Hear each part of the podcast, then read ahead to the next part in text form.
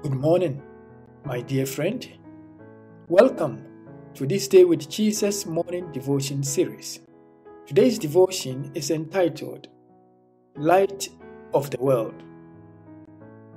Jesus, as the light of the world, has made his followers instruments of light to impact the world. You are the light of the world.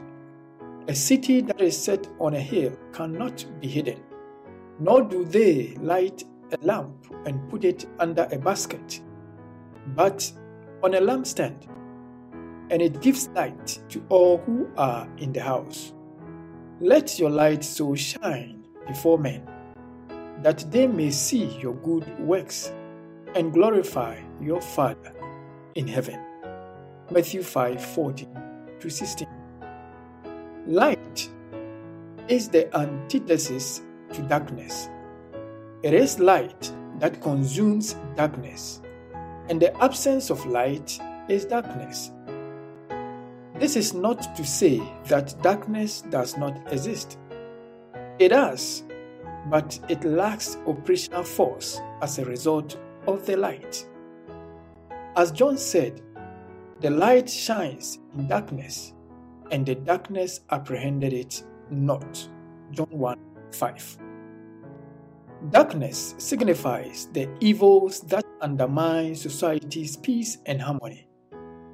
The heirs of the kingdom are to be different and influencers of righteousness. Putting light under the bushel will be a failure on the part of those responsible for it.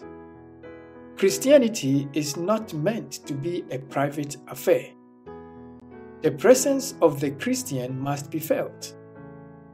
Christian faith must be essential to daily life in order to have an impact on people's lives. Christianity is a call to mold one's character after the image of Christ. A well postured character in the image of Christ is a powerful witness that has the potential to transform society.